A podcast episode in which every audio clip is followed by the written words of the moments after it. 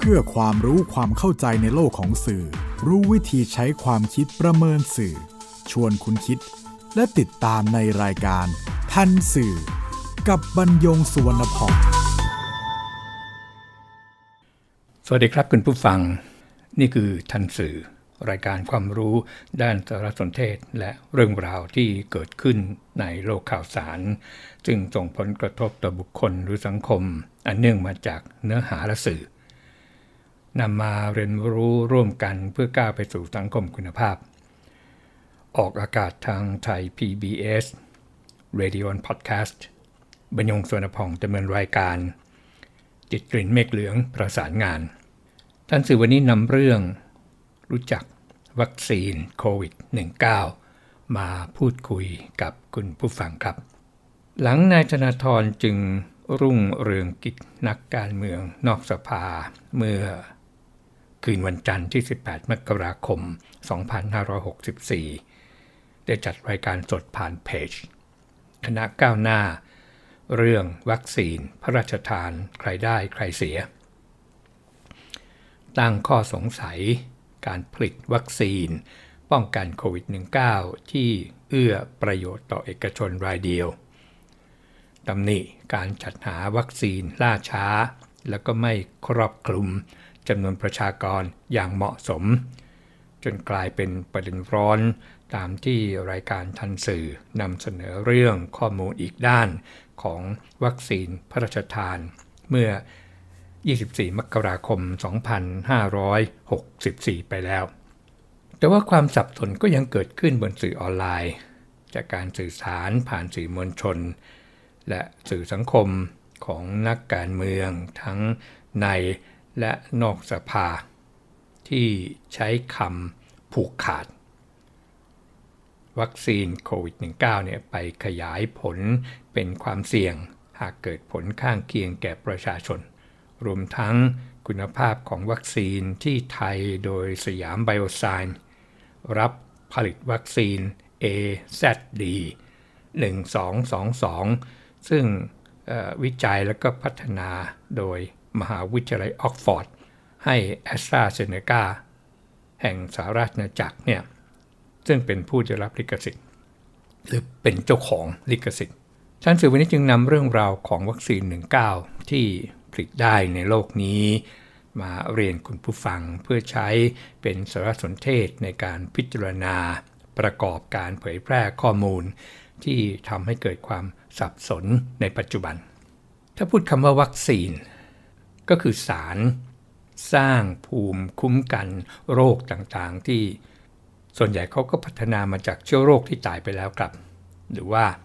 จากเชื้อโรคที่อ่อนแอแล้วมาทำให้สลบพิษจะได้ไม่รุนแรง แล้วนำมาฉีดเข้าไปในร่างกาย เพื่อให้ร่างกายสร้างภูมิคุ้มกันโรคนั้น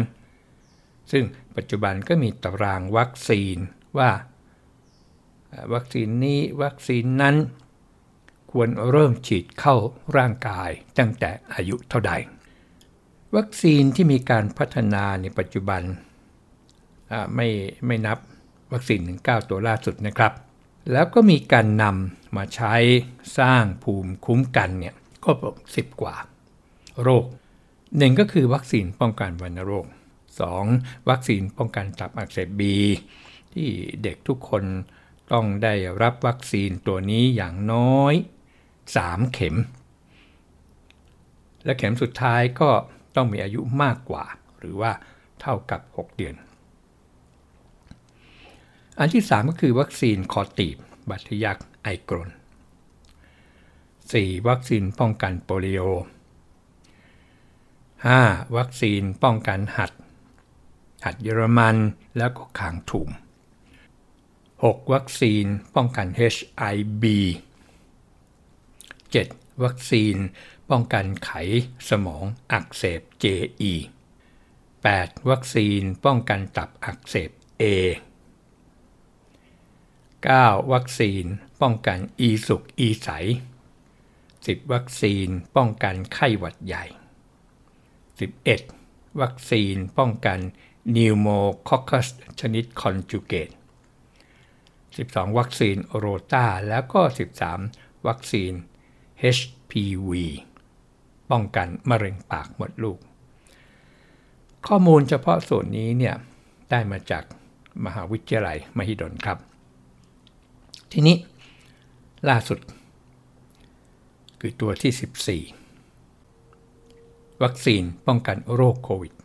-19 ที่นำมาคุยกับคุณผู้ฟังในตอนนี้ เขาก็พัฒนาวัคซีนโควิด -19 เนี่ยก็หลักการเดียวกันแหละครับ กับการพัฒนาวัคซีน สร้างภูมิคุ้มกันโรคต่างๆ ตามที่ได้เรียนคุณผู้ฟังไปเมื่อสักครู่ หรือไม่ แค่ไหนนั้นเนี่ยอันนี้สรุปจากคำอธิบายของศาสตราจารย์ ในแพทย์ยงผู้วรวันหัวหน้าศูนย์เชี่ยวชาญ เฉพาะทางด้านไวรัสวิทยาคลินิก คณะแพทยศาสตร์ จุฬาลงกรณ์มหาวิทยาลัยอย่างนี้ครับ อาจารย์หมอยงเนี่ยจัดกลุ่ม วัคซีนไว้ 3 กลุ่ม กลุ่มคำจริงมากกว่านั้นนี่นะครับ แต่ว่ากลุ่มที่ผ่านการทดลองแล้ว และอนุญาตให้ใช้กับมนุษย์ในภาวะปกติ และฉุกเฉิน อันนี้ครับมี 3 กลุ่ม กลุ่มที่ 1 วัคซีน mr mRNA mRNA ย่อมาจาก messenger ribonucleic acid messenger ที่แปลว่า รับส่งอย่างนี้ฮะ ribonucleic acid ย่อๆคือ mRNA สร้างโดยการคัดลอกแม่แบบทางพันธุกรรม หรือว่า DNA ที่ห่อหุ้มด้วย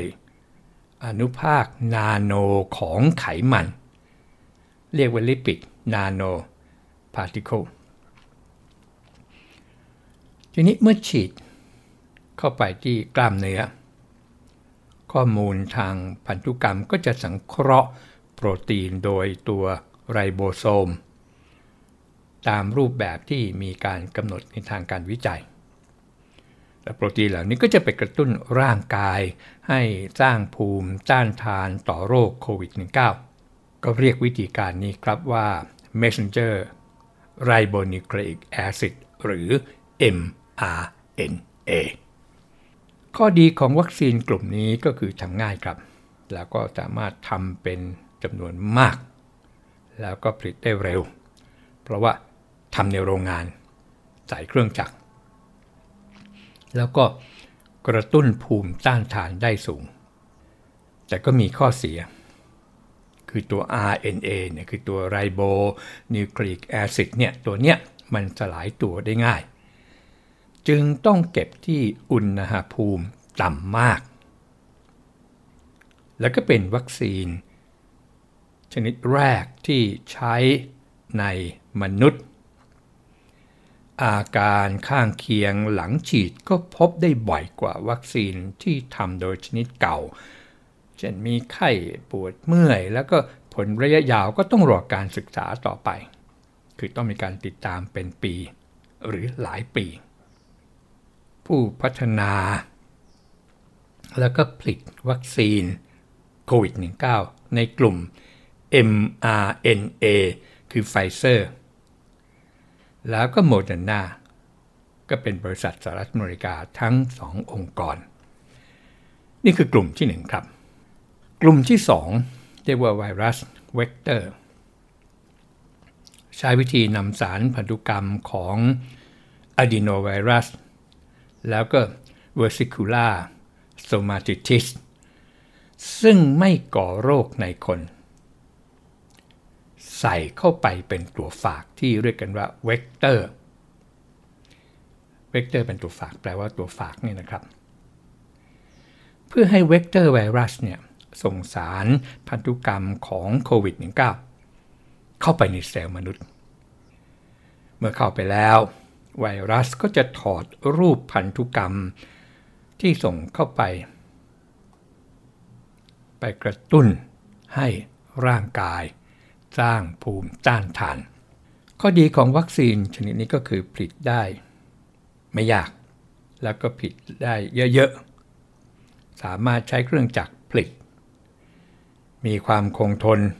สามารถเก็บไว้ในอุณหภูมิ 2-8 องศาเซลเซียส ราคาถูกครับ เพราะใช้ผลิตด้วยเครื่องจักร แล้วก็ผลิตได้ทีหนึ่งก็เป็นจำนวนมาก อันนี้ก็เป็นวัคซีนชนิดใหม่เช่นเดียวกันกับกลุ่มแรกนี่นะครับ NRNA เนี่ยผลระยะยาวก็เลยยังไม่ทราบ แต่ว่าต้องคำนึงอีกประการหนึ่งก็คือขั้นตอนที่ผ่านนิวเคลียสของเซลล์นั้น ไม่ทราบว่าจะมีการรวมตัวที่เรียกกันว่า integrate กับ DNA หรือสารพันธุกรรมของมนุษย์หรือไม่ อาจารย์หมอยงก็บอกว่าหวังว่าคงไม่ ส่วนผลระยะยาวอันนี้ก็ต้องติดตามกันต่อไป เวลานี้นี่นะครับวัคซีนโควิด -19 ทั้ง 2 กลุ่ม แล้วเดี๋ยวจะคุยกลุ่มที่ 3 ต่อนี่นะครับ เพิ่งจะทำวิจัยและพัฒนา และต้องเร่งนำมาใช้ เพราะฉะนั้นจำนวนของกลุ่มตัวอย่างที่นำมาใช้ ทดสอบ ทดลอง ในระยะที่ 1 ระยะที่ 2 ต่างๆ นี่นะครับ กับระยะเวลาที่ทิ้งช่วงกันเนี่ยมันเร่งรีบไปหมด เพียงแต่ว่า คาดการหรือประมาณการ ก็นำวิธีการทางวิจัยทางวิทยาศาสตร์ แล้วก็อยู่บนพื้นฐานที่เชื่อถือได้หรือมีความเสี่ยง ต่ำหรือน้อยเป็นเกณฑ์ไป ใคร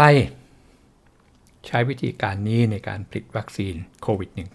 -19 แอสตราเซเนกาแห่งราชนาจักรโดย มหาวิทยาลัยออกฟอร์ดครับ อีกเจ้าหนึ่งก็คือ Sputnik 5หรือ Sputnik 5เนี่ยของรัสเซีย มาถึงกลุ่มที่ 3 ครับ เรียกว่าวัคซีนเชื้อตาย ก็ใช้หลักการผลิต กับวัคซีนที่ก็เคยเคยทำกันมา อย่างวัคซีนตับอักเสบเอวัคซีนโปลิโอพิษนัขบ้า แล้วก็อื่นๆอีกหลายอย่าง นักวิทยาศาสตร์ก็ใช้เชื้อโควิด -19 เนี่ยเพาะเลี้ยงบนวีโรเซลซึ่งใช้ทำวัคซีนเนี่ยหลายชนิดเช่น วัคซีนป้องกันโรคพิษสุนัขบ้าแล้วก็ใช้กันมานานแล้ว อย่างที่เราฉีดวัคซีนป้องกันพิษสุนัขบ้า เมื่อเพาะได้จำนวนไวรัส มาก ก็นำมาทำลายฤทธิ์หรือฆ่าเชื้อให้ตายเสียก่อน แล้วจึงนำมาใส่สารกระตุ้นภูมิต้านทาน ข้อดีของวัคซีนชนิดนี้ก็คือ วิธีการที่รู้กันมาแต่โบราณในเรื่องของความปลอดภัย เป็นเชื้อตายแล้ว สามารถใช้ในคนที่มีภูมิคุ้มกันบกพร่องได้ หรือภูมิคุ้มกันต่ำคือเชื้อเนี่ยไม่ไปเพิ่มจำนวน แต่ว่าการกระตุ้นภูมิต้านทานก็จะได้ระดับต่ำกว่าวัคซีน กลุ่มที่ 1 และก็กลุ่มที่ 2 ครับ ข้อเสียของวัคซีนชนิดนี้ก็คือ ผลิตเยอะๆเนี่ยทำได้ยาก เพราะเป็นไวรัสก่อโรค ต้องเพาะเลี้ยงในห้องชีวนิรภัย ระดับสูง ต้นทุนการผลิตก็สูง ก็จะเห็นว่าวัคซีนไวรัสตับอักเสบเอไม่สามารถลดราคาลงให้ถูกได้ เพราะใช้วิธีการนี้ทำนองเดียวกันครับ การผลิตจำนวนมากของวัคซีนโควิดชนิดเชื้อตาย ก็ยังมีขีดจำกัดอยู่ ตรงนี้ครับ ปัจจุบันเนี่ยมีใคร และชาติใด ผลิตโควิด 19 ที่เป็นวัคซีนบ้าง อีกสักครู่ครับ คุณกำลังฟังรายการ ทันสื่อกับบรรยงสุวรรณพอง ครับเท่าที่ปรากฏเป็นข่าว มีผู้ผลิตในโลก 9 รายจาก 5 ชาติ เป็นบริษัทในสหรัฐเนี่ย4ราย 1 คือโมเดอร์นา 2 ก็คือ Novavax 3จอห์นสันและจอห์นสันแล้วก็ 4 ไฟเซอร์ที่ไปจับมือกับ BioNTech แห่ง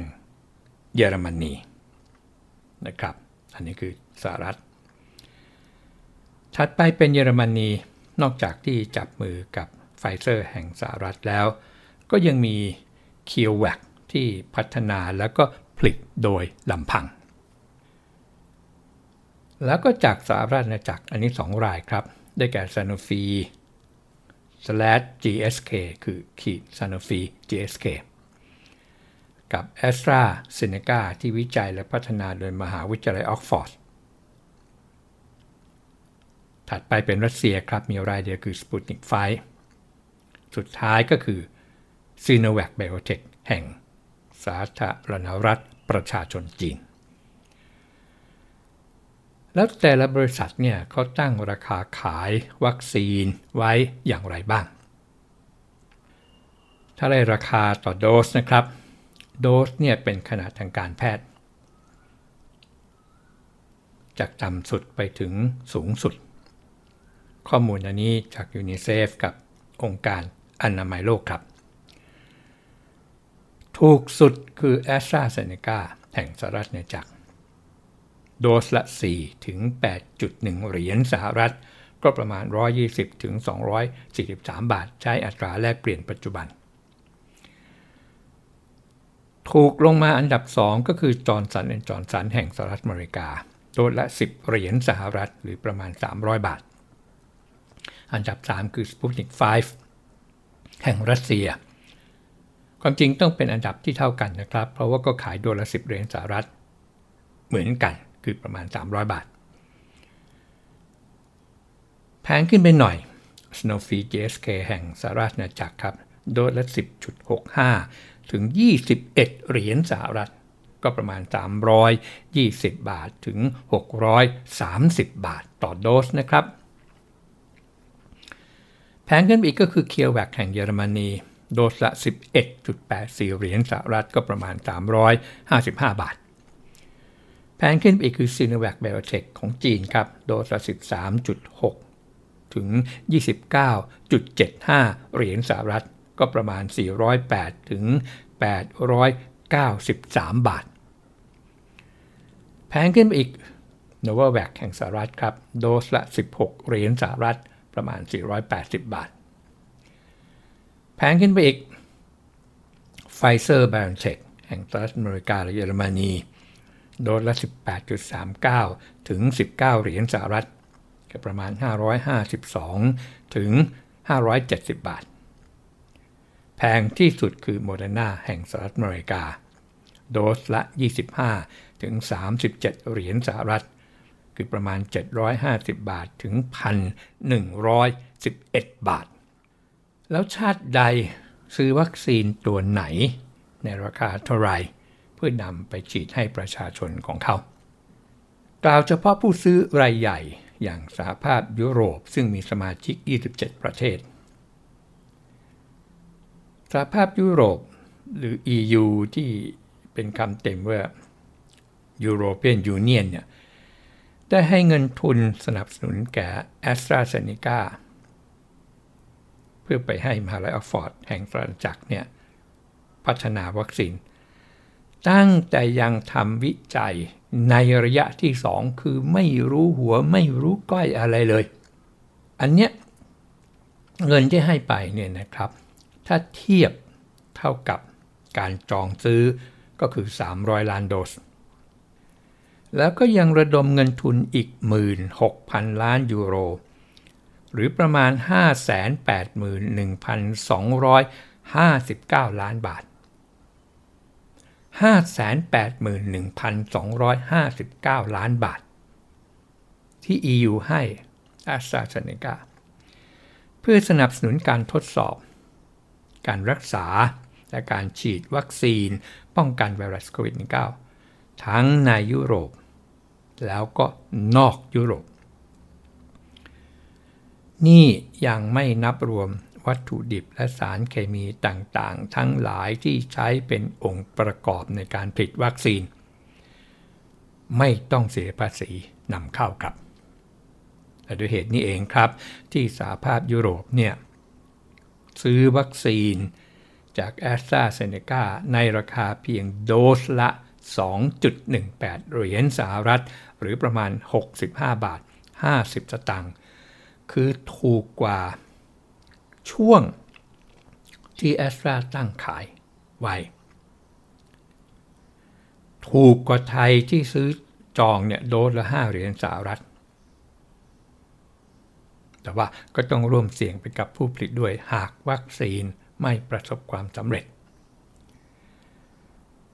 สหภาพยุโรปอีกครับ ก็ยังให้เงินลงทุนวิจัยแก่ไฟเซอร์แห่งสหรัฐที่จับมือกับแบรนเทคแห่งเยอรมนี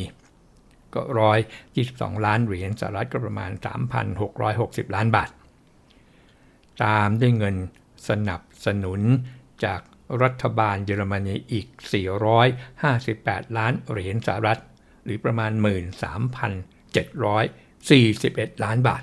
เพื่อช่วยพัฒนาวัคซีน ก็จะเห็นว่าแอสตราเซเนกาเนี่ยได้เงินนี่นะครับเป็นหลายแสนล้านบาท วิจัย พัฒนาและก็ผลิตครับ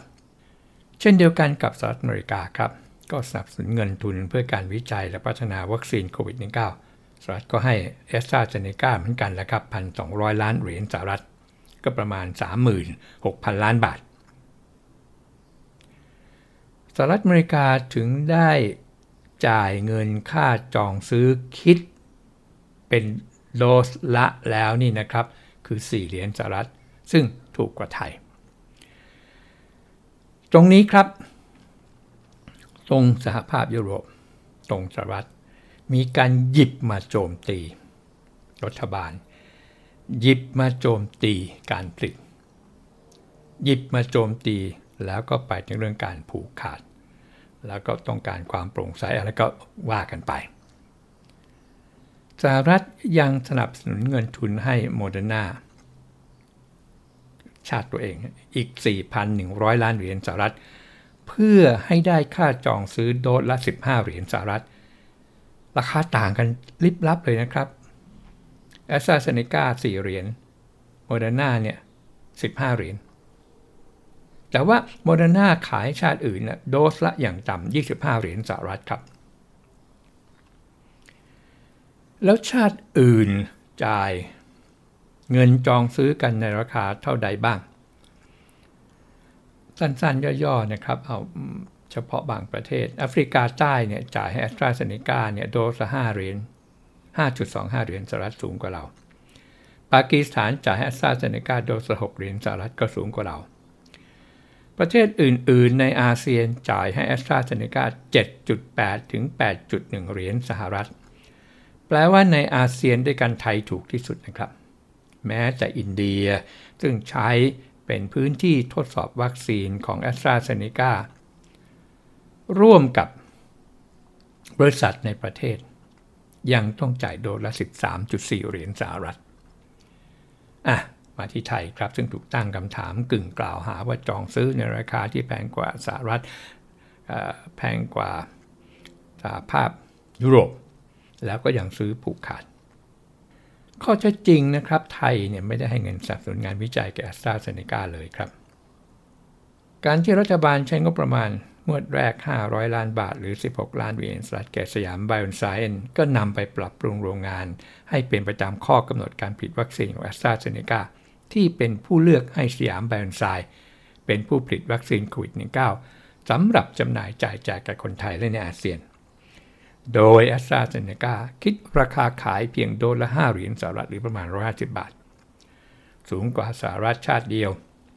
ที่ซื้อโดละ 4 เหรียญสหรัฐ แล้วก็สูงสหภาพยูเนียนสหภาพยุโรปเนี่ยที่ซื้อ 2.8 เหรียญสหรัฐ แต่สหรัฐจ่ายเงินสนับสนุนแอสตราเซเนกาพันสองร้อยเหรียญสหรัฐ หรือประมาณ 3,600 ล้านบาทเอ่อ36,000ล้านบาท ครับทำไม แอสตราเซเนกาถึงเชื่อมั่นสยามไบโอไซด์ในแพทย์นครเปรมศรีผู้อำนวยการสถาบันวัคซีนแห่งชาติ บอกครับว่ามันเกิดจากการร่วมมือกันระหว่างออกซ์ฟอร์ดคือ SCG แอสตราเซเนกาแล้วมาประเมินให้สยามไบโอไซเอนซ์แล้วก็ผ่านการประเมิน แล้วก็เห็นศักยภาพของสยามไบโอไซเอนซ์และความพยายามที่ทำให้ สยามไบโอไซเอนซ์พร้อมเนี่ยมันไม่ได้เกิดชั่วข้ามคืน แต่มีพื้นฐานเดิม จากพระบาทสมเด็จพระเจ้าอยู่หัวรัชกาลที่ 9 ที่ได้พระราชทานไว้และทรงวางแนวทางว่าบริษัทผลิตยาชีววัตถุต้องลงทุนมหาศาลรายได้หรือผลกำไรในแต่ละปีนั้นไม่เพียงพอที่จะคืนทุนในเวลารวดเร็ว จึงเป็นการขาดทุนเพื่อประเทศไทยจะมีศักยภาพในการผลิต ลดการนำเข้ามูลค่ามากกว่าส่วนที่ขาดทุน คนที่ไม่เห็นอาจเข้าใจคลาดเคลื่อนว่าเป็นการสนับสนุนบริษัทที่มีการขาดทุน แต่ไม่ใช่ เพราะเป็นไปตามหลักปรัชญาที่รัชกาลที่ 9 ประทานไว้และทำมาต่อเนื่อง ถ้าไม่ได้ทำไว้เมื่อ 10 ปีที่ผ่านมา คงไม่เข้าถึงวัคซีน 26 ล้านโดสอย่างนี้ ครับ พบกันใหม่ในทันสื่อ ไทย PBS Radio and Podcast บรรยงสวนพอง สวัสดีครับ ติดตามรายการทันสื่อได้ทางไทย PBS Podcast เว็บไซต์ thaipbspodcast.com แอปพลิเคชัน Thai PBS Podcast และ YouTube Channel Thai PBS Podcast